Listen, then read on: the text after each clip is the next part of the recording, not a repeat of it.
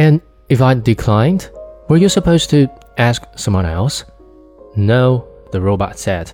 But let's face it, Miss Clay, you weren't very likely to turn him down. As we flew on, the conveyor's shock wave gouged a foaming channel in the sea behind it. I thought of a brush drawn through wet paint on marble, exposing the white surface beneath.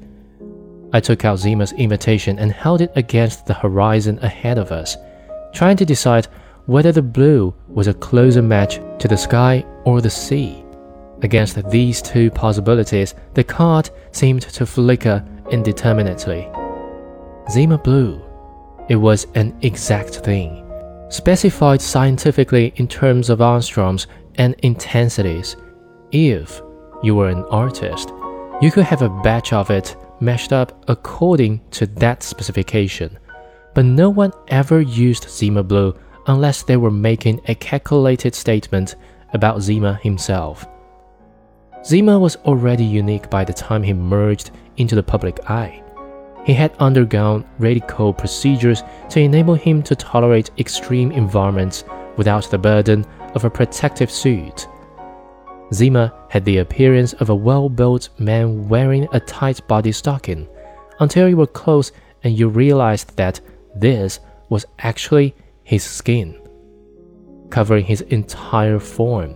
It was a synthetic material that could be tuned to different colors and textures depending on his mood and surroundings. It could approximate clothing if the social circumstances demanded it.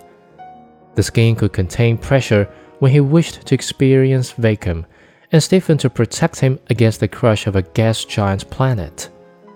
Despite these refinements, the skin conveyed a full range of sensory impressions to his mind. He had no need to breathe, since his entire cardiovascular system had been replaced by closed cycle life support mechanisms. He had no need to eat or drink, no need to dispose of bodily waste. Tiny repair machines swarmed through his body, allowing him to tolerate radiation doses that would have killed an ordinary man in minutes.